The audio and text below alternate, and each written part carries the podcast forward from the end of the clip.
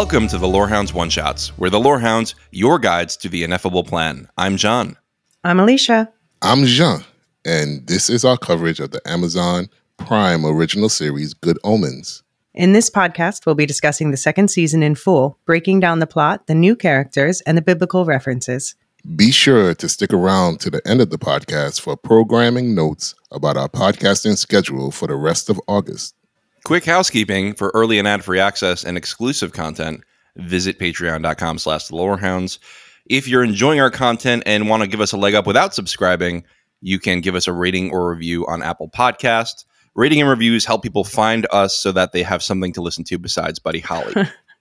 The Lorehounds One Shots are standalone episodes, so we won't be able to respond to your feedback about Good Omens on air, but feel free to write in to share your thoughts with us. Send emails to lorehounds at thelorehounds.com or head to our website and either use the voicemail feature or the contact form. You can also post a message on our Discord server and we can include those as well. Links in the show notes. All right. So this is a one shot. We put out an all call. The bat signal went up. Who's Mhm. watching Good Omens in the Lorehounds family? And I am. you two responded. Yes, So we thanks did. for being here. Oh, thanks for having us. Yeah, so you two usually cover MCU stuff on on our main feed. Uh, Elysia, you've got your Wool Shift Dust feed. I know you're coming up with some Dune stuff. Yeah, um, I I mean, I guess in general, I love fantasy, sci fi, horror, and this falls firmly within at least one, if not two of those. hmm Yeah, yeah. John, what's your history with the series? I just like all things fantasy, all things sci-fi, all things comics. So yeah, this is definitely in my wheelhouse. Are you a gaming fan generally, or is this I your am a first? big gamer. Okay. I- oh no, game a- in, Oh, not not video games. I'm a gamer. I'm, like, I'm a gamer, bro. Not sure why it's relevant, but I am. yeah, I was like, he's like, so Halo yeah, is. yeah, let's go. I'm, I'm ready to do that too. um, yeah, I'm, I'm. I love gaming. Uh, Gaiman is a great, great writer, and um, yeah, this series is, is really cool, and and I think um, it it just shows that you can bring you know some of the lesser known stories to the screen and make Mhm. make it work. So Yeah. yeah. Cool. Elysia, you and I had a little bit of a debate over Neil Gaiman on the Discord. What's Right. your opinion on him? Well, I don't think. I mean, you compared him with George Lucas, and I said, I see, I see where you're coming from, but I don't agree. You know, not to degree, at least. Um, yeah, I, I think that he's good at creating atmosphere, and and that's yeah. Most of his stories are rather atmospheric, and then you know this was obviously the first season was based on the book with Terry Pratchett, so that brings like an entirely different angle to it. And yeah, maybe this is my favorite Neil Gaiman thing, but Mm. I love his other stuff too. Okay. Okay. Except, yeah, I the American Gods adaptation, uh, they lost me in the second season. Oh yeah. Absolutely. But he I wasn't. I never as checked it out. He wasn't as deeply involved in that one, especially not after the first season. So, the Okay. first season was awesome. yeah.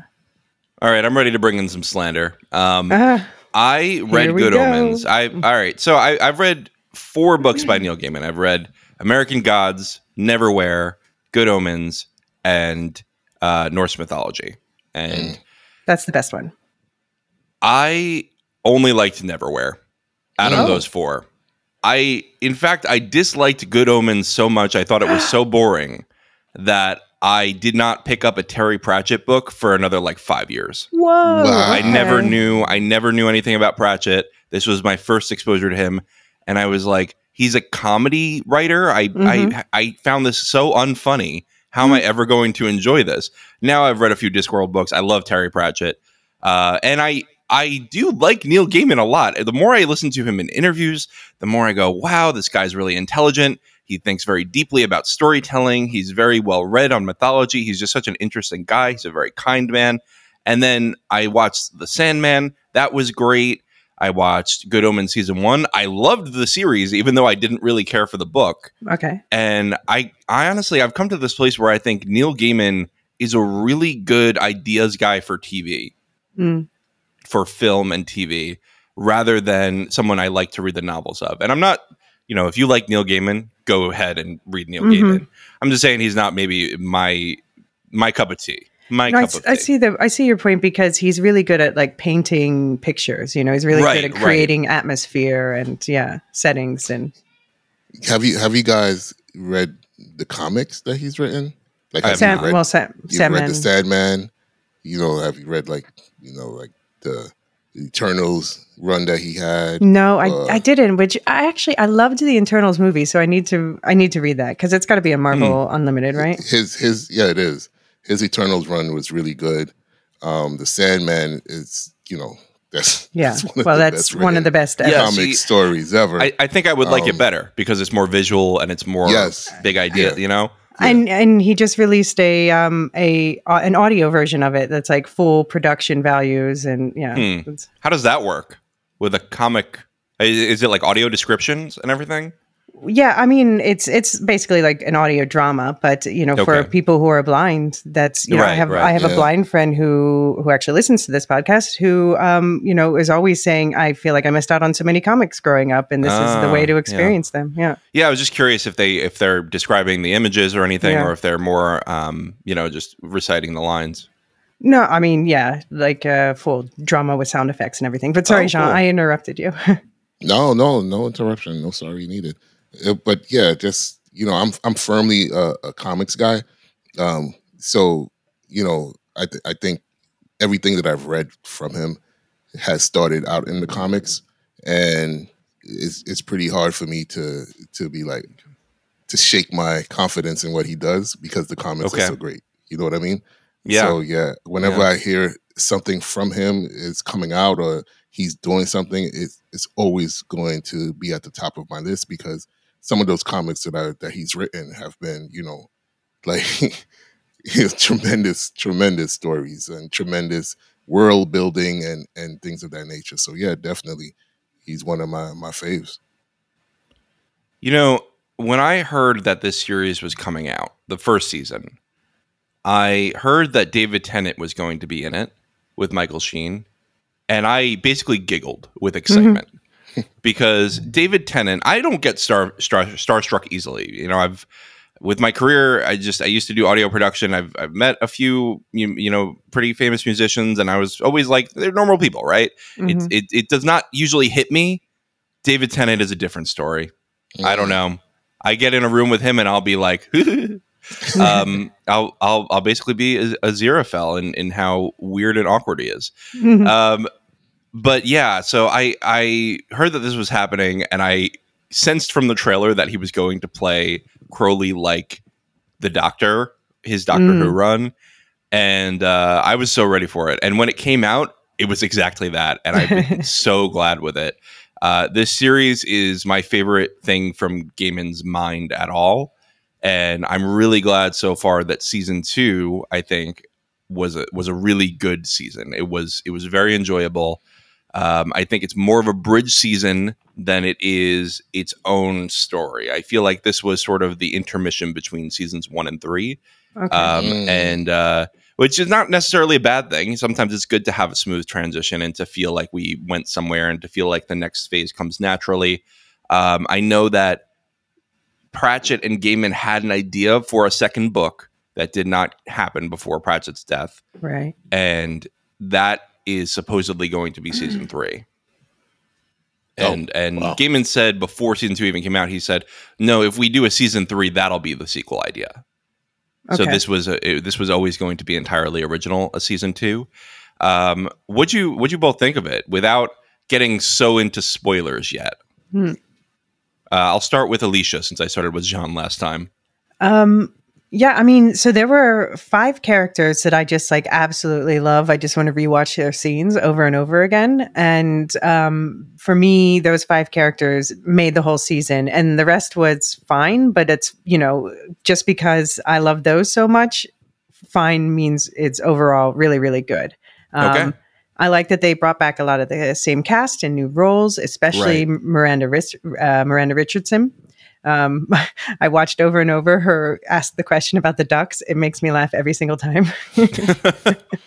um, and yeah, and I think yeah, they clearly. I know they had a smaller budget, but I actually kind of forgot about that while watching. So I, I think they used that wisely. Um, I think they Mhm. leaned into the best parts of season one.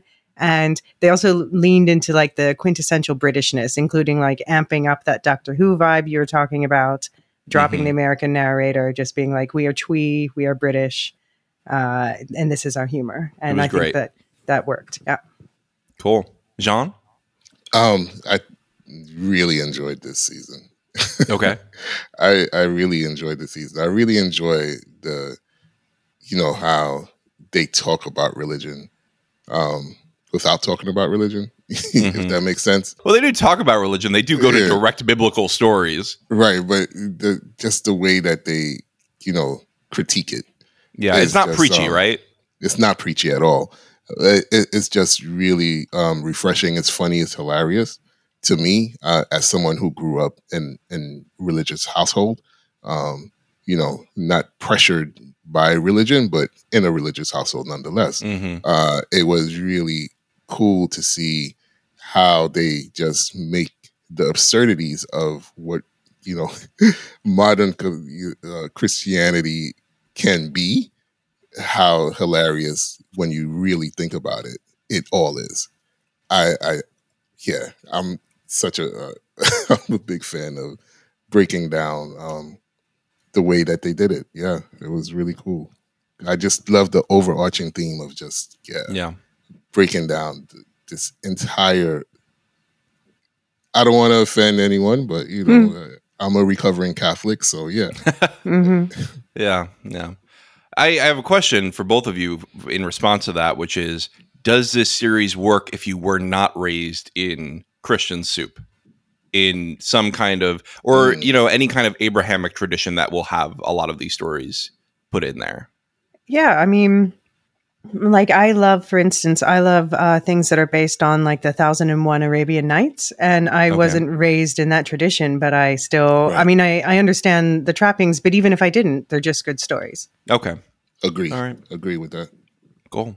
All right. Well, you've heard it here. If you are not Christian or Christian raised, this series still works for you.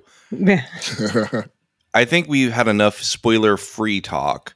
Why don't we issue a big spoiler warning here? If you haven't seen both seasons of Good Omens, leave, watch the show, come back. We'll be here for you. And now there's spoilers. Great. It's yeah, It's- it's super magic. fast watch. It's magic. Yeah, that was a super fast watch. All right. So what I've done here is I've summarized the series by uh, the the first four episodes, uh, actually the first five episodes, and then the finale, because I think that the first four episodes kind of blended together for me. Uh, first five ish, um, just this mishmash of flashbacks and uh, you know the Gabriel plot line it all it all kind of told the same story and then the finale felt like something special so i i do think that the Mm. finale was the strongest episode of the whole series i think that they they were largely biding time before they got there so let's talk about most of the series first and talk about our different themes and discussion pieces for those and then we'll talk about the finale and next steps sound good okay Okay, but Sounds wait, good. I have to say, you say biding time. I say laying the groundwork. Okay. All right. Fair enough. We'll get there. Let me read the summary of these first five episodes. Having thwarted the apocalypse and being discarded by heaven and hell, Aziraphale and Crowley have settled into their quiet lives in London.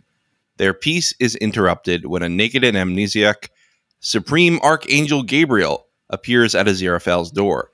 Aziraphale gives Gabriel the nickname Jim and works with Crowley to hide Gabriel from both heaven and hell. Heaven spends most of the series trying to catch Aziraphale in a lie about using a miracle to cause his two neighbors, Maggie and Nina, to fall in love. Meanwhile, Crowley's replacement, Shax, leads an army of demons to Aziraphale's workshop to capture Gabriel. So, a lot happened here, and I Mhm. left out the the past flashbacks because I figured we can bring those in as we go. Um, first of all, this premise, what do, what's the thought about it, Jean? yeah i i loved it You loved Because- Amnesiac Gal- Gal- uh, Yeah. Gabriel. I keep saying Galadriel almost. John Hamm is so good in this. He Um, is. Yeah. He's a yeah, I just, I, I just love how his portrayal of Gabriel being a dunce, but Mhm. not a dunce, and, Right. and just understanding that you know his memories are gone. The way he plays this this role, he's he's setting up everything for everyone. You know what I mean? Um, all the comedic flashes that you get in these first couple of of, of episodes, I think Hamm is is just laying into it, and uh, he does a great job. Um, hmm I was really invested in, in the story because I wanted to know what what happened. You know, Yeah, yeah, he- yeah. How did he, you know, lose his memory? What's going on? So it it, it drew me in from the very beginning. Um, you know, when everybody stopped and and gawked at the naked man walking down the street, I was like, okay, what's going on here? What what, what are we doing in, in in this series in this season? So yeah, um, I was totally on board with, you know, Gabriel being lost and With found Jim. at the same time. Jim. with Jim right. being We love lost Jim. and found. Yeah, yeah. Jimmy boy, uh, Jim, Elysia. short for James. Some some people call me Gabriel. Um, I mean, I think this just shows like that the writers and the directors, you know, they just had a really good understanding of who they had in front of him. You know, because we've seen Uh-huh. we've seen John Hamm do this sort of humor, for instance, on Saturday Night Live, and and this is like he's brilliant at it. Uh, but He in is. movies, it's not. It's underutilized, and they're like, well, we're just going to lean into that, and I, I think that was that was perfect. You know, because in the first season, Gabriel. I don't know. I didn't really like John John Hamm per se as a villain. Like I, I you know, I'm not supposed to like him, but it was just kind of like fine, whatever. But now I loved him this season. He was one of the highlights. Right. Gabriel, of course, a character not in the book at all. He is added to the show, and uh, we we get his replacement. We get we get who he replaced at the end of this season. But uh, yeah, so Gabriel was actually the Metatron in the book. Right. And who- Metatron's supposed to be a dick. Yeah. Right. Yeah. Yeah. They, everyone just accepts that the Metatron is a dick. Oh, the Metatron's here. Everyone cower. uh, Um, I really loved alphabetizing by the first letter of the first word in the book. that was Right. hilarious. That was so stupid and funny. I love, and I also love Aziraphale's reaction. Why would you just fine? You're busy. Go Yeah. go. It's like dealing with a toddler, right? yes, Yeah, exactly. okay, you're busy. It's a busy. pointless task. Just Yeah. fine. Just fine. But You're also not hurting anyone.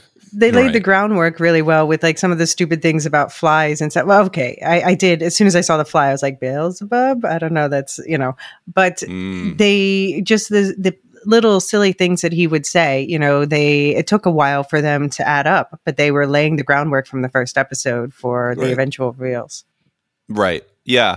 Yeah. It did make sense once you knew it was happening. I, I, I could tell. Obviously, you know, his memories were in the matchbox or, or whatever it was. Right. But uh, I, I did not put together the fly thing until I Neither actually did saw I, yeah. So did I. It was I was lost. They recast Beelzebub too. Yeah. That was a new face. Um, I wonder. I wonder why. I uh, I don't I don't know the behind the scenes. Um, I I don't know. I, I mean, I think both both uh, actors portrayed it fine for me. I, neither Yeah. of them was my favorite of either season, but neither of them detracted from it. So Yep. Yep.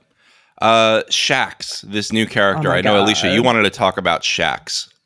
yeah, I I loved Shax. Uh, I mean, particularly at the beginning, but just also just the way Miranda Richardson delivers her lines. This is yeah, because those lines delivered by another actor might you know just fall completely flat. But her comedic timing, just the way she holds her composure, like I'm a Miranda Richardson stan after this season. I I like that. Yeah, she was uh the psychic in the first one, Right. So Yes. she's uh. What, what do we think about that? This this whole it was not just her; it was also Nina and and Maggie, were Maggie. both nuns of the Mhm. Chattering Order uh, in the first season. I, I did you think that they were going to be linked in the second season? Because I at first I was waiting for them to draw a connection, like, oh, okay, her business failed after that shootout on her property, and now she runs a coffee shop by Aziraphale, and I don't know. Um, I don't know. They seem so, like such different characters to me. I wasn't distracted by it at all personally. Okay. I liked it. Okay, yeah, but I mean, by episode two or three, I was convinced. Okay, these are different people. Fine, let it go. hmm John, you were going to say something. Yeah, I just um assumed I went with the whole resetting of the universe thing. you Okay. know what I mean? So it was just like, all right, I've seen these people before, but they're not the same people because the universe changed. Well, you you read So- comic books a lot, so it's, it's yeah, that, the that's same just thing. exactly. It's like, It happens all the time. So yeah, I'm just like, right. okay, You just got to be able to roll with it. exactly. So I was all right with it. I thought it was, and I thought they did a good job of of being different characters. They weren't the same that we saw in season one. You know, Right. Nina and Maggie were not the same characters. So I, I was cool with that. Speaking of Nina and Maggie, this was sort of the through line of the first few episodes. How did it go? What what's what's the vibe on that? Did we want them shipped? I mean, for me, it was not the strongest coupling. It was the least strong coupling of the of the season, but it was also the one they were using to drive the plot. So I don't know. I was I was fine about it. I thought one of them was selling me on it more than the other one. I just didn't really get the chemistry between them, so uh, it was fine. You know, Yeah. it was I, I was mixed about about the two of them, um, and and it was more so. I was mixed about it from when they gave the talk to Crowley, and it was for me. It, it just felt like he shouldn't need that talk. you know what I'm saying? Like it, it. It just was like up to that point, I was cool with it, but then it made me think like, all right, I don't I don't necessarily need I didn't think they needed to be um the two people to sit Crowley down to tell this um person, you know, to get in tune with your feelings almost, right? I it just He's already in tune with his plants. yeah, I, I I just didn't I didn't I didn't I didn't like that part Mhm. of their story. Like their story was supposed to bring the two of them together, right. right? Mhm. Independent of, of anything else. Um to make Crowley realize his love. Yeah, Well, I, one one argument I saw that I kind of liked is someone said that their role was to demonstrate because you know uh, Crowley and A- Aziraphale are celestial beings, and so Yeah. they don't you know express love in, in a human sexual way per se, and uh, that the humans were there to sort of demonstrate to them like, well, if you've been thousands of years as whatever this is. Uh, if if you you're trying to make us show it by a declaration by an act um, you need to do the same sort of thing you need to Hmm. kiss him Right. I mean I You Yeah. gotta kiss the girl. yeah i just watched the little mermaid last night oh yeah. My my daughter's a fan. Yeah. it was fun So yeah, I, I would agree. I would say my best defense of it, if if you made me defend it, is they are forcing them together. It's supposed to be awkward. There's supposed to be a Mm. lack of chemistry here because this is an angel and a demon deciding that these two people just need to be together. Uh, it's not a natural thing. Um, the inclusion of an abusive partner, for Partner, yeah. Nina, was very strange to me because it went nowhere. agree. i was like are they going to show her and at some point i'm like they're never going to show her and they didn't No, yeah, it was it was very strange. It was just to make us want her to be with Ne- maggie i guess but i don't know if that necessarily worked on me Like, and it didn't could've- work in the in the show either. Right. Yeah. It- Because, just uh, because I want you to break up with your partner does not mean I want you to get with this other partner immediately exactly after. Right. yeah And that partner doesn't have to be, you know, a terrible human being. yeah You know, you know what I'm it could Oh, be go- more go powerful off if it's about more Maggie. yeah Go off, John. No, it's not about Maggie. About her partner We, we love we love Maggie. Oh, okay, okay, I understand. I thought I thought you were about to No, say no, and no, Maggie no, no, and her no, stupid no. record shop and her oppressive nature.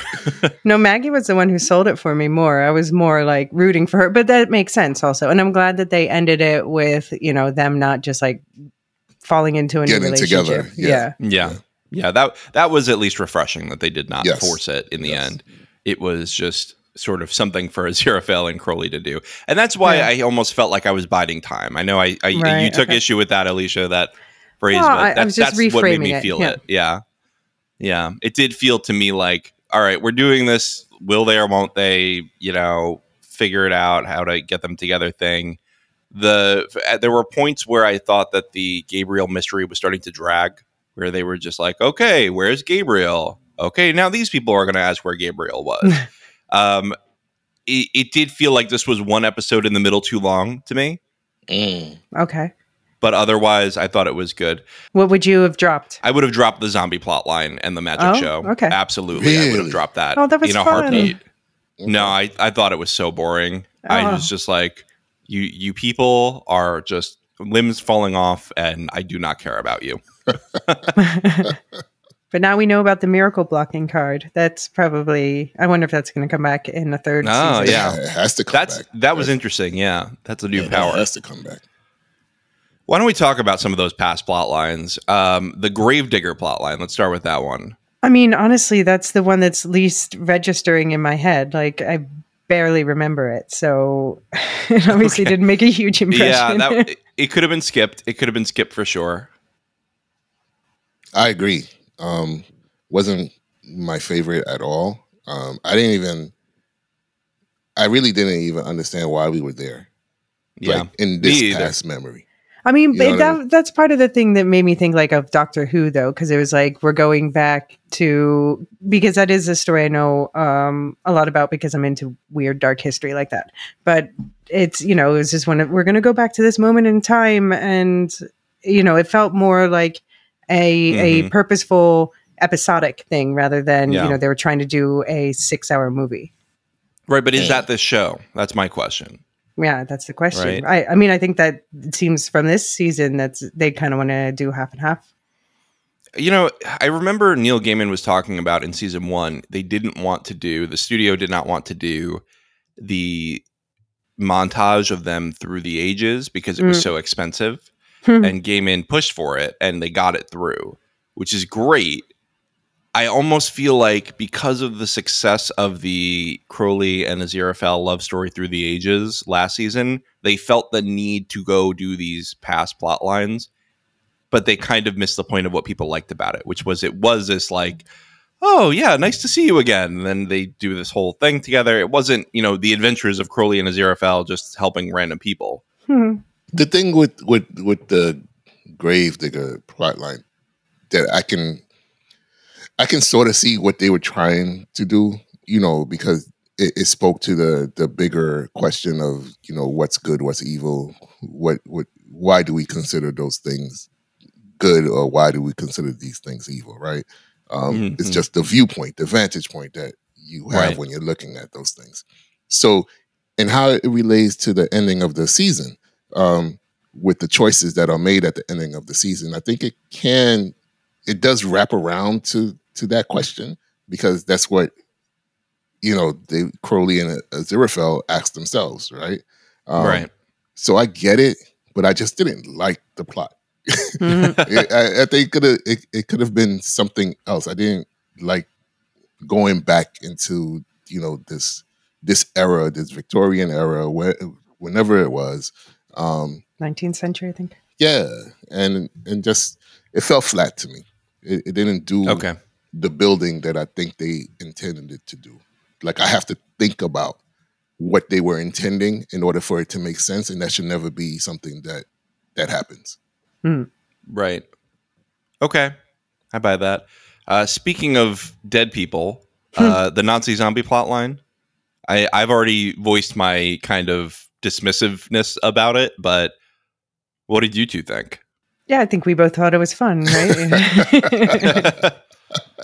I'm all for zombies. I'm, yeah. all, yeah, I'm all not a zombie zombies. guy. I I'm a usually zombie find them guy. boring. Yeah. Oh, And I, I liked how he gave him like, you know, your options are you have this horrible fate that starts immediately, or you can at least postpone it a little bit by being a zombie. And then, you know, the worst thing is you eat other people. And I can see, given the choice, a lot of people would be like, yeah, okay, sign me up for zombiehood. Like, I thought that was a really interesting setup. I mean, the the literal Nazis. You know what I'm saying? Mhm. Eating Yeah. brains. Yeah, okay, fair, yeah. it makes yeah, it's sense. it's honestly like a step below what they've been doing. So That's- yeah. at least it's only one person at a time. at a time. Exactly. Exactly. It's crazy. So I I, I like the the zombie plot. I like to see okay, uh, Nazis with falling limbs and ears and all of those. I guess it just felt so things happening. disconnected. You know? Yeah, you think? I thought so. I mean, I know that they did the motivations of Shax and whatnot, but I don't know. To me, it just felt like I didn't need this so much to tell me that Shax doesn't like Crowley. Right. that, yeah. I mean, I I, don't. I thought it was fun. I like the magic shop shenanigans. And, Okay. Yeah, And I uh, I did I did have fun with the bullet. That was that was a fun little bit. Uh, where the miracles are blocked and they have to actually do a magic trick, and Crowley has to be a sharpshooter. Yeah. Yeah, I've been And it worked. watching um I've been watching Mrs. Davis at the same time, so it's sort of like getting the magician Oh, shtick yeah? confused, yeah. Oh man, Mrs. Davis, that was a great. I haven't series. watched. I haven't It's really good. It's really really good. Okay. I'm on episode 6. Okay, you got you got plenty good stuff to go. Yeah. Any Nazis? Um no, Any zombie well, Nazis? kinda. Oh, Kinda. there's a zombie Nazi? There's Oh, not I'm a not. There's I'm not in, a zombie I'm in, Nazi. I'm in. That's all you There have might- to say. You have me as zombie there might Nazi. be living Nazis. Oh, Well, anyway, there's there that show kind of has everything. It's really like it's very random and just things will Yeah. pop in and out and you will be like, "Oh, there's that happened." it's a different vibe from uh, Good Omens, but I feel like people who like Good Omens would like it too. For Yeah, most Okay, it, it does have the same wackiness, I think, Mhm. or yeah. similar wackiness at least. yeah. Um, let's talk about one other past plot line, and when I say that, I mean the main through line of the past flashbacks. Uh, Job, Hmm. the Book of Job comes to life. This was so good. great. This So was good. the best part of the series to me Uh, so good.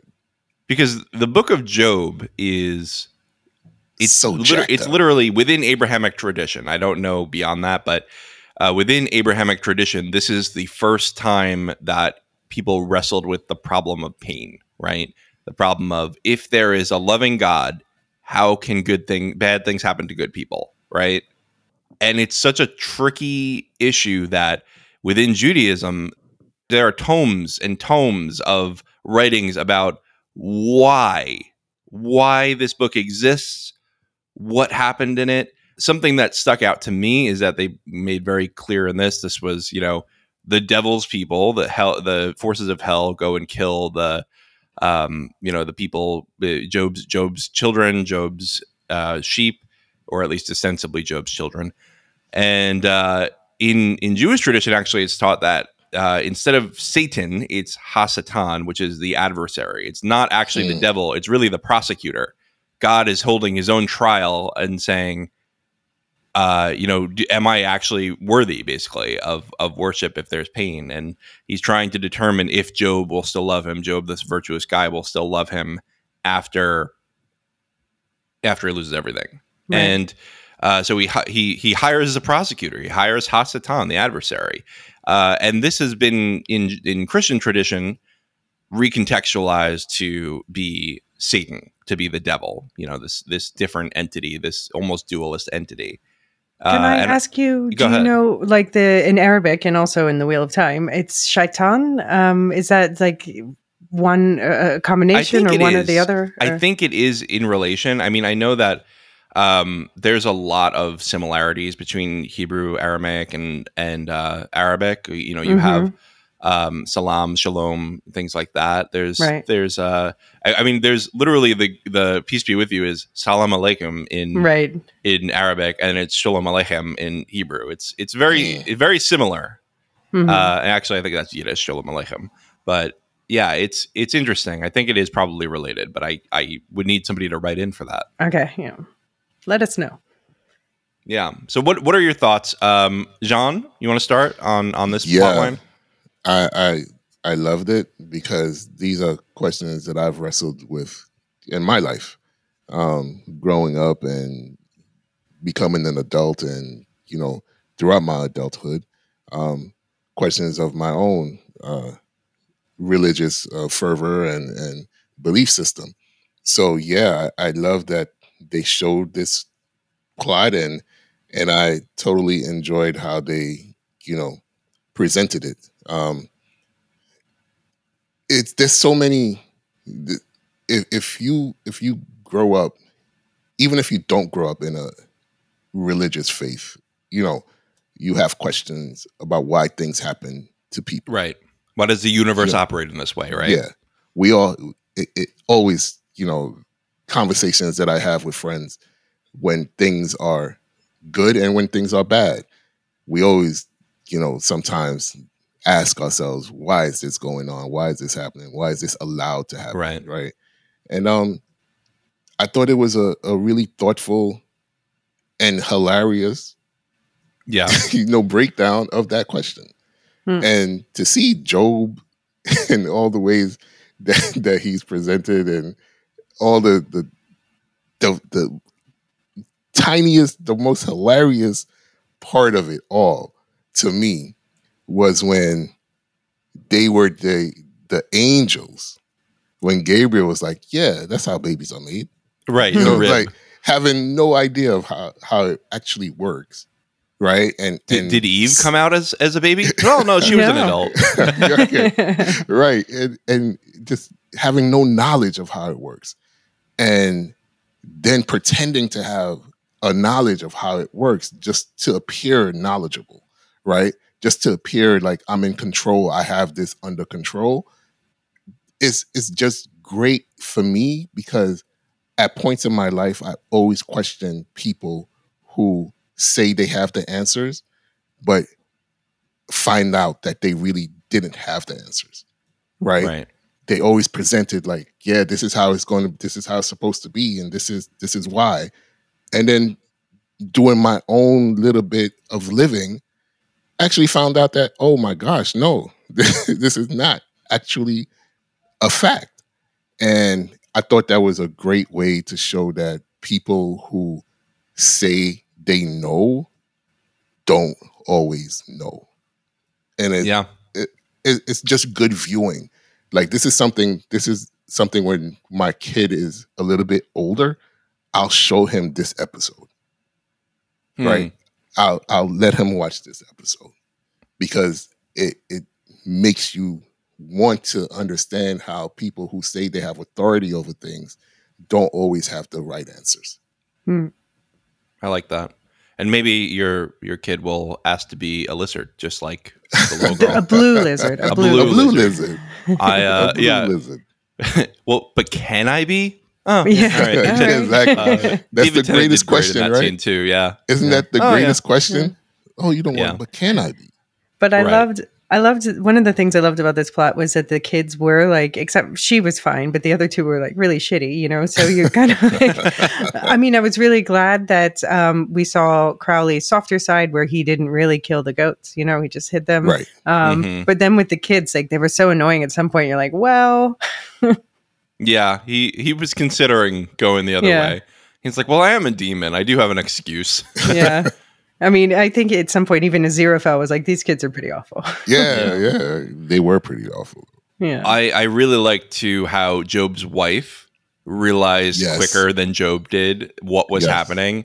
It's right. like, no, Job, our new children, children, yeah. that are so good. and it's a miracle that they look like our old children, right? Kicks him basically. That was that was great. That it, the whole scene, the whole episode was. I thought it was very well acted. Um, hmm and again, just you know, I, I I really appreciate like the questions that good writing and good scenes make you ask, and I think this this accomplished that for me. Hmm. It really did. Yeah. Elysia, did you have any other thoughts on this scene? No, I mean, uh, yeah, I think you're right. I, didn't think about it as like the centerpiece for the first part of the show until you said that. But um, yeah, that I think you're right, and I think uh, because it also it showed uh, it brings together both of their moralities and how they actually are. Right. One might be an angel, one might be a demon, but they're both walking that fine line in the middle, which you know it's probably ideal. Right. Yeah. Yeah. That's interesting. Yeah. I, I do think that it, it really did highlight the two. So I think that is enough topics for the first part of our discussion. We're going to take a quick break. When we get back, we'll talk about the last episode and the rest of our topics.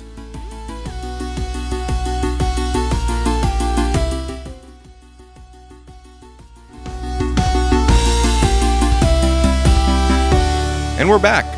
All right, so let me read a synopsis before we get going on the rest of our discussion. In the finale, the demons are fought off, and the forces of heaven and hell look on as Gabriel receives his memory back. It is revealed that Gabriel and Beelzebub fell in love, and Beelzebub stored Gabriel's memory in a fly. They go off to a distant planet to enjoy their lives together with the blessing of the Metatron, who appears just in time to save them from smiting. The Metatron then offers Aziraphale the job of Supreme Archangel and the ability to reinstate Crowley as an angel. Aziraphale excitedly shares this with Crowley, who refuses the pardon. He then tells Aziraphale that they could have been in us and kisses him. Crowley drives off, leaving Aziraphale with the assignment of organizing the Second Coming. This was, to me, the best episode of the season. I, I thought it, it tied up really well. Again, I think we took a while getting there, but once we got there, I was really happy. I enjoyed the journey, but it was a I mean it was it was a very solid, well thought out, well planned, well executed destination. It was. It was. I'll let you start, Elysia. What pick a topic. Pick a topic that we'll go into first. Uh, I mean, I guess it just you know we we talked about the kiss, um, and I think one of the things that people are talking about the most on Twitter, at least I'm still calling it Twitter. I don't care. Um, is is that final look uh, at the end when uh, when Aziraphale's going up in the elevator during the credits, and we see Crowley driving, and Crowley looks devastated, and Aziraphale's almost almost got this smile of excitement because he's about to be the freaking arch- Right, archangel. You know, he's like uh, about to be He's about to be president of heaven. exactly, and. And so a lot of people want to think, you know, because before that, the Metatron gave him uh, a coffee, and people are like, well, maybe he drugged it or did something to manipulate him. But Hmm. I, I want to ask you, do you guys? I, uh, I, I, it's clear what I think. I think that it's the better story if Aziraphale was manipulated and not, you know, my, you know, mind warped or whatever. Yes. Yeah. Um, and I think it's only a sad ending if we don't get a third season. If we get a third season, it's the perfect setup to have him on the inside uh, Yeah. with regret. And yeah, Yeah, because I always wanted to see more of the heaven politics. I always thought that that was a fascinating part of the show, Yeah. and we don't get enough of it. Uh, we do get more of it this season. We get more of the uh, the Council of Archangels, I guess. But yeah, yeah. Um, I don't know. I I definitely, of course, there was sexual tension between the two of them for the entire series. right. I don't think that anyone would argue with that. Um, someone killed my best friend was such a great scene in in season one, and uh, I'm kind of glad they made it explicit now. You know, Yeah. Uh, uh, Crowley is is just it's not they're not going to dance around it anymore. It's kind No. of. Do you know the story of of the movie Hook and how they played uh, Hook and Smee? No. No. Someone on set i think it might have been the director but i'm not i'm not slandering anybody here it might have been somebody else uh, somebody on the set was very homophobic Oh. and so the actors for hook and Smee decided to play them as if they were secretly in love Oh wow. Nice. and so if you watch that you can see a lot of romantic tension between them Oh wow. in the movie and i But almost got the same too. vibe Mm. of of that with crowley and aziraphale before this kiss Okay. Huh. I mean, but this then in this case, we're coming at it as more equals. Yeah. sure yeah Yeah. yeah yeah But do you think? Okay, so what do you think the living arrangements were? Because uh, we had, we know Crowley was keeping his plants in his car for some reason instead of just like in the freaking bookshop. But right he was obviously, you know, it's not like he was sitting in his car all the time. Yeah, I don't know. I mean, he I he think he doesn't was in his car. right? He doesn't sleep, so he's probably just walking around being angsty, sitting on a bench saying, "What's even the point?" Yeah. well, he was Gabriel sitting. Good question. Good question. That's actually I didn't even bring this up when it happened, but the beginning of the series where it opens up, the beginning of the season rather, where it opens up, and Crowley goes, "What's even the point?" It's it's so like okay, we stopped the apocalypse, we stopped mm-hmm. Armageddon. Did there need to be a season two? Is a lot of people's questions going in, right? And Crowley just says it outright. What's the point? What's the Yeah. point of doing this? And I, I think that really sort of diffused the tension of will this live up to season one right away? I, I I didn't have a question of why we needed a season two. I kind of did. I kind of I did. didn't I- either. I, didn't. was I, I look. I love the the story. I think that it it was really good, and I think it wrapped up really well. I think I would Yeah, have it been could've. satisfied It could have been a satisfying ending, but as soon as they announced season two, I'm like, okay, sign oh me yeah, up, I'm in. You know, yeah, uh, I don't need a reason to be in. I'm in. yeah. You know I'm saying? I was only vaguely aware season two was coming, and so Yeah. they Really? they said it dropped, and I went, "Oh my god!" Now and Yeah. uh, sorry, or, "Oh my arc Supreme Archangel." yeah, but I, I mean, I, I did feel like a reboot in some ways, especially since you know they recast some of the same actors. But Okay, we did the one thing that kept through is the relation, the central relationship that we had built, and I think right. that they wisely were like, "This is this is the show. It's actually Yeah. about these two, um, and their romance. Let's just go for it." And I'm glad that they did that. I think in in the in this the the final episode, for me, Gabriel and Beelzebub, their their story was I liked it. Um and, and I liked that they left for where did they go to? Alpha Centauri planet Yeah. Alpha Centauri. yeah, something crazy. Right, but the idea that they think they could just disappear hmm from heaven or hell is hilarious to me. Yeah, Like, oh, Yeah. we're just gonna go to Alpha Centauri. Uh, but it's it's. I the mean, why not? It's in the known universe. You know, Yeah. you're, you're not Sure. hiding out from anybody. yeah. And I think. you But is anyone going that- to chase them anymore? Yeah, they're only worried so. about what's happening on Earth, right? That's exactly, that's exactly. the So ineffable plan over there. they Yeah, get to we're, we're the ones made in God's image. right. Yes, Right, and right. they get to go live. You know, their eternity in Alpha Centauri without Yeah. any worry, without any, you know, hassle, and and away from the the politics of heaven, away from the politics of hell, away from the you know demands of Satan and and God, and I thought that was a cool getaway from them. You know, Did- hmm Did that love story work for you? Like, did you buy them as a couple, and was that I did. satisfying? I did, Okay. I did. Yeah, I mean, for me, that this was the in between. You know, I said the the three couples. Uh, it's obvious which one worked the best, and this was the in between one. And yeah, I, I mean, I think the John Hamm side sold me more. But then at the end, that little montage showing them and Yeah. building the relationship of the year, I'm like, oh, that did a lot of work for me. And it, It did a lot of heavy lifting that we didn't Mhm. get in the season, but we got at at the end of the series. Yeah, it's tricky. You needed to withhold it for the mystery, but Right. it would have been better probably for the relationship development if you intersperse that within the series. Exactly. Exactly. yeah, So very, very tough balance. Um, it it was fine. I didn't have a problem with it, but I did think it lessened the impact of the Crowley Aziraphale kiss because we've already had an angel and a Mm. demon fall in love and go off together this episode. Literally minutes before we have uh, an angel and a demon fall in love, and then we're like, and now this angel and demon are in love. yeah. But I think they they banked on us like not having the emotional investment in um in Gabriel and Beelzebub, and you know, so if that one was just about resolving the plot, and they banked on us really caring about That's fair. the other couple. That's but fair. uh, but for me as well, I, I just thought that it's interesting that Gabriel and Beelzebub didn't really care who saw, who who was around. They were just like, "This is it. This is us. That's it."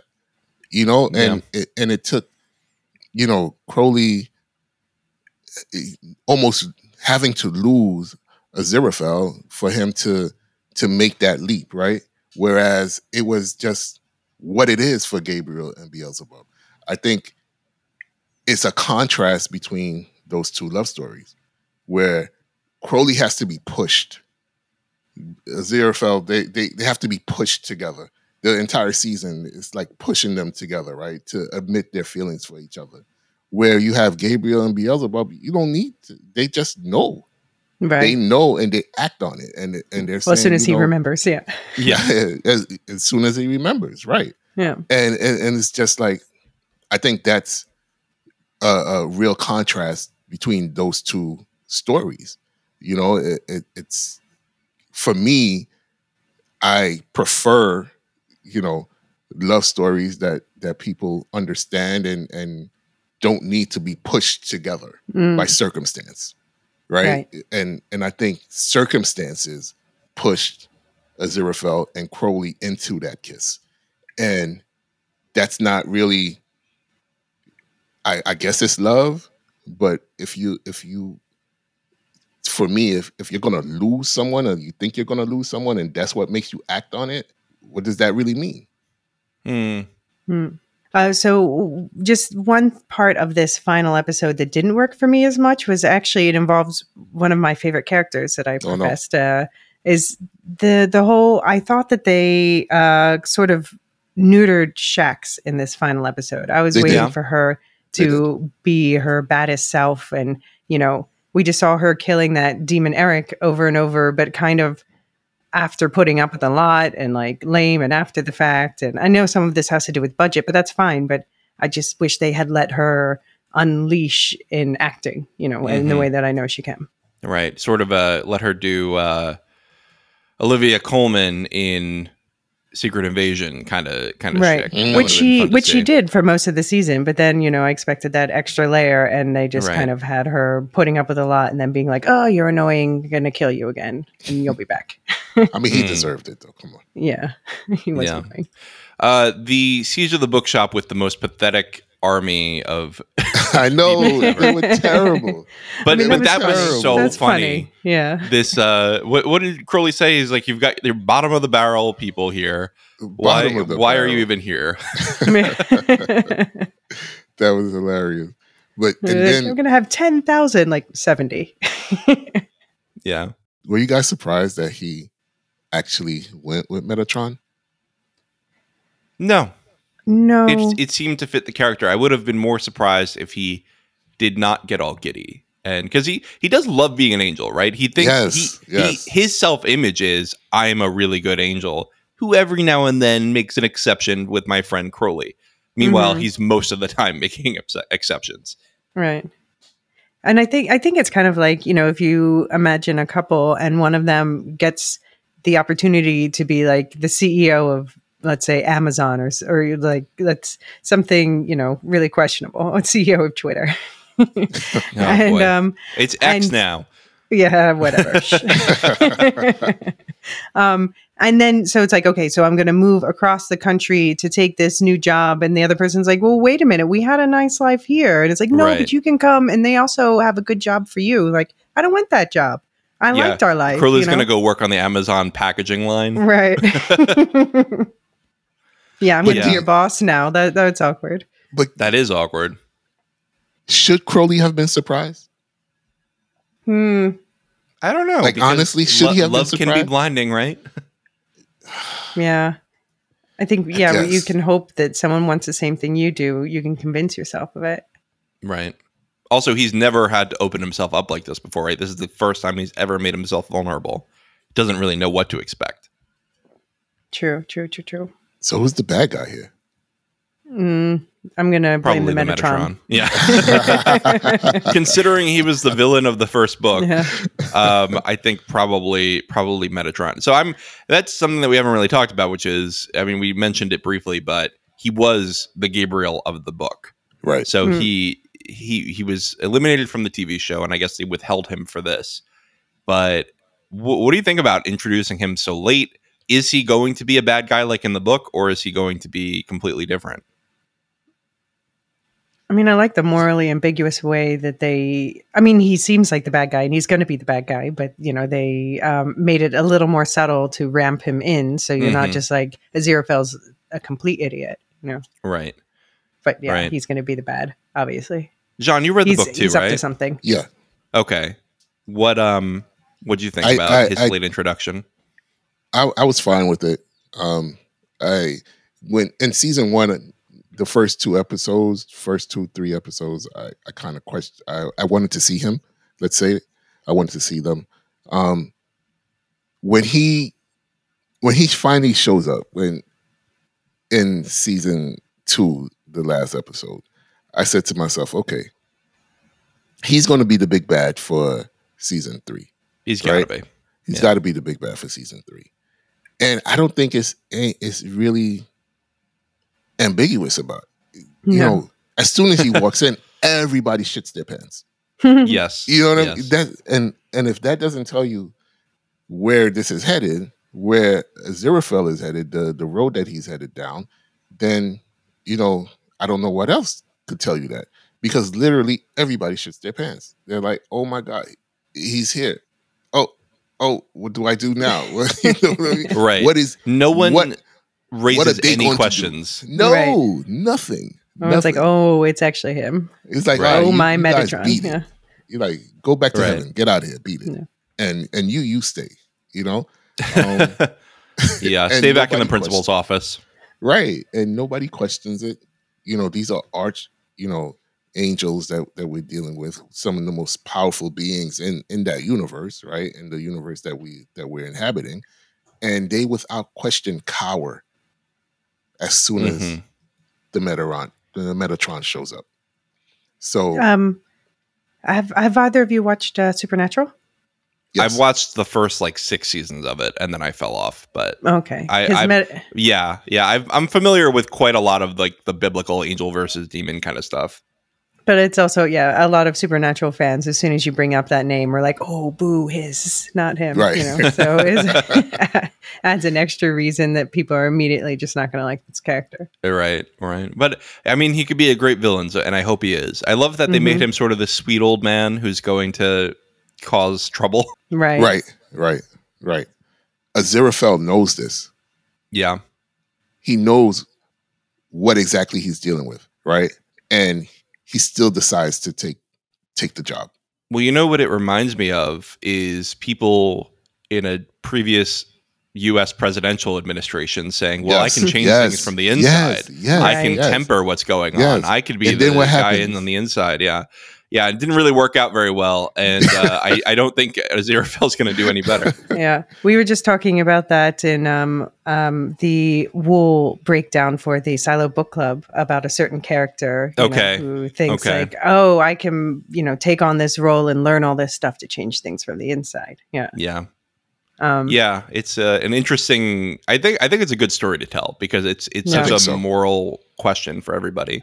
i would want to do it that way for sure yeah, Yeah, yeah. um but can i ask you guys what did you guys think about uh the the angels that we met in general like we only kind of got teases but it's presumably there'll be more of um more of a focus next season um i just wanted to shout out first of all that Neil Gaiman, he made sure that there were disabled angels. And I know that there's a lot of people that's meant a lot to. Um, and, you know, especially, I know there's a lot of people who have the wish that they could just uh, perform a little miracle to make, uh, make, um, um, sorry, wheelchair ramps suddenly appear. Right. Yeah.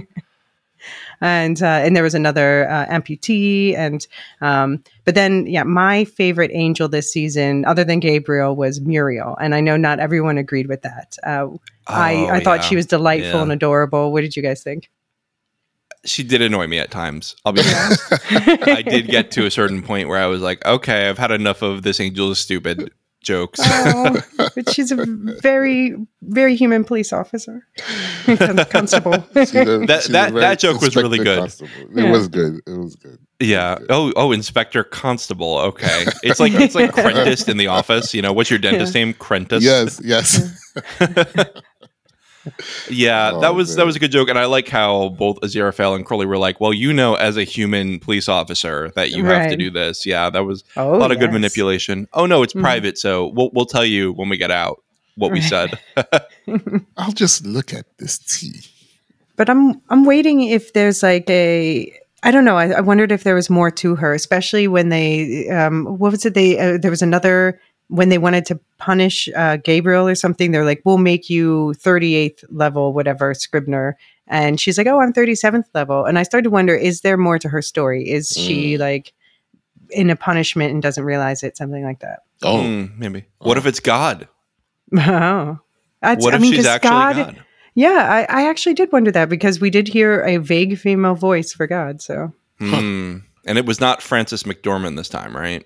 no, yeah, I'm glad. No, we don't. This is too British. We don't need any American. I thought it was fine in season one. Yeah. I thought it was absolutely fine, but it wasn't necessary. hmm I did enjoy the intro to season one where they recited the intro of the book, basically. Right. Um, so that that was nice and faithful. But yeah, Yes. I think that it was it worked without the narration this time. Yeah. Um, so you've brought in a couple of your other topics. I think we just have to talk about some more structural things. Of this was a binge drop. and that's very controversial because I think you brought in Elysia that Neil Gaiman did not want a binge drop, and he- Right. he, lobbied Amazon to not drop it at once, but Amazon did it anyway. Did you think Yeah, it worked as a binge drop? and then he was he was in the middle of lobbying it he said and um he and and, and then the strike started so he couldn't anymore so Oh, that makes sense. Um i mean i think it works as a binge drop i definitely binged it pretty quickly but i just think that we there's um you just you're not watching it at the same time as other people you don't Right. have that ongoing discussion and it tends to like flee flit out of my mind more quickly that way Yeah, Mm. No. What and about you, there's John? this is a mystery box show, right? Like there Right. is a mystery in the Mhm. center of it, and we were not able to linger on that and discuss it with each other. right, and i was getting all the spoilers and just trying to like dodge them you know so i was just avoiding talking Yeah. about the show until i was done So you mentioned on Twitter something big was spoiled for you. What was it? oh i mean it was it, i saw gifs of the kiss but to be Okay. honest w- when that announcement was made months ago where they're like oh there's a big spoiler out there i avoided looking at the spoiler but i was like they kiss that's what the Right. spoiler is going to be so i Oh, wasn't okay. surprised Okay, Jean, did you think it worked as a binge show? Yeah, I did. Um, I'm I'm a binger. Okay, I, will raise my hand and say I am a binger. I'm I I enjoy it- whether it comes out weekly or whether it comes it drops all at once. Um, I still enjoy both ways of viewing shows. Um, okay, and I think this for me it worked. Um, there hasn't. I don't. I'm trying to think of a show that I've watched that I've said to myself, "Oh man, I, I wish this would have come out weekly instead of all at once." Um, because once I'm watching, I'm watching. Mm. You know, I'm, Okay. I'm totally immersed in in the story, and even you know, there there hasn't been anything in the last five years that I've watched in one day. you know what I mean? So you know, early on in binging, I, I would just you know sit down in a day and watch an, an entire series, right? But I don't do that anymore um, because life. Um, Mm. right, right. But when I'm watching, you know, I I'm totally invested in the story that I'm that I'm watching, and I'm immersed in that world. Um, for however many episodes that I'm watching, whether it's one episode or whether it's three episodes at a time. Um, and I generally stay away from spoilers. You know, when I'm watching shows, like I don't go and and search out the conversations until I'm done. Um, and I've always been that way. So I'm I'm perfectly cool with binging um shows. And I think this worked for me as well. I didn't feel a sense that I was missing out on conversation that I know I would have eventually. Okay. Okay. Yeah. Um, I think I'm somewhere in the middle because uh, I think part of it is just that I'm a little busy right now watching stuff because we are agreeing to do cover too many shows. And so it was nice to be able to do this at my own pace and not, you know, not feel like I had to watch it in, in any certain order on any certain night. Uh, Right. But I did pretty much binge it. I mean, I, I did over a few days. I watched it, and um, I think I think it worked as a binge show because I think it dragged on too long. Mhm. um, because I think that I would have been annoyed if I watched some of those middle episodes and not a lot of Mm. development happen on the main plot. Um, but there was a central mystery, like I said. I think it was it was tough to have discussions with people. You know, we have a thread on the Discord, and compared to a lot of our other threads, it's pretty dead because Yeah. Mhm. Yeah. people are like, where do I have to spoiler tag? What has everybody seen? What can I talk about? That's Right. tough. But if you want to talk on the Discord, please feel free to go to the show notes and, and join. And there's a good omens thread. But yeah, it's I do wish that they did weekly, and I hope that they consider that for season three. Although now I think two seasons of binge, you're not going to change it up for season three. Yeah, I don't think so. Personally, I don't. I don't think it's going to be weekly. I just I can't be trusted with a binge. It's like a jar Why? of peanut butter. Like it's just gonna disappear too quickly, and then like I've like wasted time and regret. You know. You're like Ted Lasso. you keep the open jar of peanut butter, you dip your finger in. oh God, no! I definitely put a lid on that stuff. Yeah, yeah. I'm, yeah. Every time we did that, I was like, the bacteria growth is Yeah, has no, to be no, no. Sir, No. that's what spoons are for. Right, right, exactly. All right, last question. Did you pick? Uh, would you pick season one or season two if you had to pick one? Oh, I know my answer. Go ahead.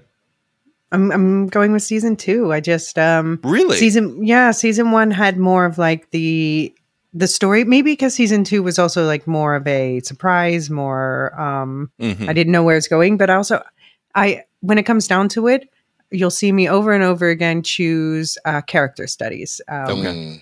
And that's what this was and Yeah. i just in the first season if i look back there's mostly only the two characters that i care about this time there were five so Right. winner winner chicken dinner Yeah, it's tricky, right? Season one focused a lot on the Adam storyline, the kids that Yeah. were around. It was not. It was not only an Aziraphale and Crowley love story. Yeah, the, Right. the nun mix up was fun you know, with like the sort of heist caper quality to it, but Right. uh, yeah, Right. but I didn't think the ending was nearly as strong. Okay. Okay. Uh, John. I'm I'm it's a push for me. I can't I, I can't I I really enjoyed season one spectacle. Um Okay. I mean they gave me a big ass Satan, you know what I mean, coming out of the ground. like these these are the things that I enjoy, right? Um Mhm. The and I enjoyed the D story. movie style, right? Mhm. Yeah, absolutely. I'm the devil. I can do what I Yeah, want. All right. yeah. Dave, call Dave Grohl. But um and then season two like Elysia just said you know we had some really dope character moments character building right um so for me it's hard right now to to think of which one i preferred better so i'm gonna have to to push on the question and Okay. come back to it later All right. Refusal to answer. Got it. yes Um, I'm gonna go with season one because my favorite sequence is in there, which is I forgot what it's episode, but where Crowley and Aziraphale are going through the ages. You know, Garden of Eden, eden yeah Mhm. through the. French Revolution, Yeah. whatnot. That's like my favorite Yeah. sequence Yeah, in the that whole was good. show. that's pretty good and that was I'm gonna good. I'm gonna give it to season one just for that. that was pretty good All right. Well, it's been lovely talking about the show with you. Any other thoughts before we head out? Um, if you haven't watched it yet, anyone listening, definitely recommend it. Super quick watch. Uh, help us get a season three because we need to wrap this story up. Uh, we need to find out what happens. It does happens need a season three. it yeah. needs Yeah. a season three Yeah, that's my that's my I'll be very closing sad if it's ended on season two. yeah Yeah. yeah, It'll we be a really need a Westworld style. Yeah. Oh gosh, don't get me started on that. But yeah, needs a season three. Yeah. All right. Well, I think it's time for our outro here. Let's talk about our affiliates first, since we have one with us. Uh, Wool Shift Dust is going strong. Elysia, would you like to talk about what you have going on? Uh, yeah. So on the Silo side of things, uh, we're not quite done with that. We're doing the Silo Book Club. So um, by the time this is out, the Wool episode will be online with the uh, Shift episode, the second book, coming two weeks after. We're breaking down the books one book at a time, and then we're going to go back through the series two episodes at a time to talk about all the things we couldn't talk about in the public feed. And meantime, uh, Luke and I are on the public Wool Shift Dust feed talking about uh, Dune. So we're diving into the book Dune and into all of the um, adaptations of it and just studying like about this world, but also just like what makes a good adaptation because this Hmm. is a great source to study. Yeah. Um, sounds like a spicy discussion.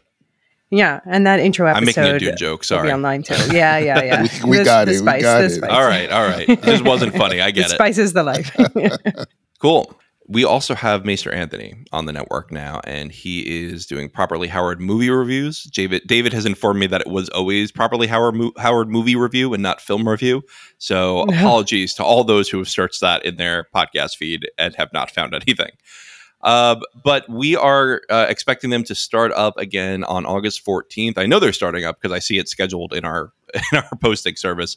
Um, Howard the Duck they did in Ju- June. They're about to start White Men Can't Jump, Dune Part One, RoboCop, uh, The Wolfman, The Wicker Man. They've got a ton of remix going. Uh, they're a theologian and a stand-up comic walking into a podcast studio. It's hilarious. Elysia, you and I were on the Dune podcast. I think we had a fun time. yeah, definitely. Yeah, you get a preview of what I really think of the uh, 2021 movie. There you go. Yeah. Well, if you want those hot takes, head on over to Properly Howard Film Review, Properly Howard Movie Review. I'm going to start saying it right. Uh, you can find both Elysia's feed and Maester Anthony's feed in our show notes. Uh, as far as the Lorehounds, you two just wrapped up Secret Invasion with uh, with David. I know you're coming back. You're going to be doing a. Uh, I we've been calling it on a different podcast, a trauma bond podcast, where you talk about all the things that went wrong, I guess, uh, with the season, production, whatnot, um, and also some of the bigger sociological issues of the of the series, right? Yeah, yeah. So we'll we'll be on doing that breakdown of um SI and um yeah. And setting up what's because it does, you know, it is It part just- of the MCU for better yes, or worse. It sets yes. things up, and let's see see what are we they go. taking out of this. Yeah. All right, fair enough. Uh, other weekly shows we have Foundation season two going strong. We've uh, we've got screeners for it, so they're coming out the day the embargo lifts. They the embargo lifts just the very early in the morning on the morning uh, Eastern time at least after the episode airs. So you can expect our episodes out on Friday at six a.m.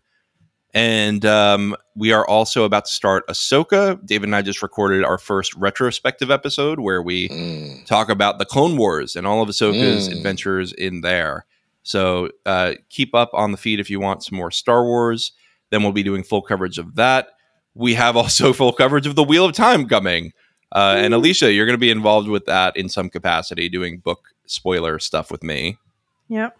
Should be Yeah. fun. Looking forward to it. Uh, this is one of my, it sounds sad to say, but it's one of my greatest passions in life. It's not sad at all. hey, listen, Randland has a lot to offer. Yeah.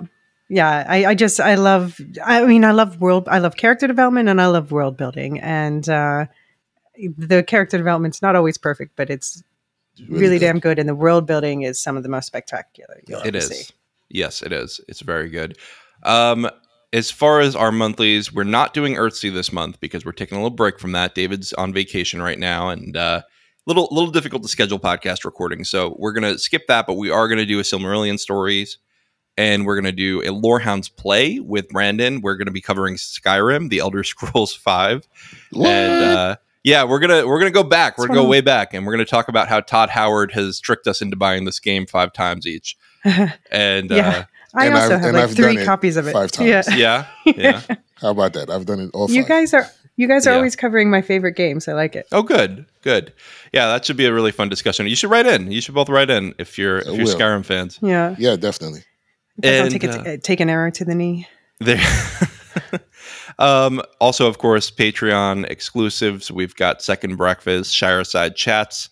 We're always adding more stuff, too much stuff, but it's good for your ears. So subscribe to the Patreon if you want those. Also, if you uh, subscribe to Patreon, you can take part in our Revenge of the Sith live watch on Saturday, August 18th. That'll be on our Discord server. And later in the month, there will be a public podcast covering that movie. So, part of our Star Wars Film Fest. I think that David and I talked a lot about Revenge of the Sith during our Clone Wars coverage because of the Hmm. intersection between them at the end. Right. And uh, we're, we're really excited to get into the discussion of how those two forms of media interact. So stay tuned.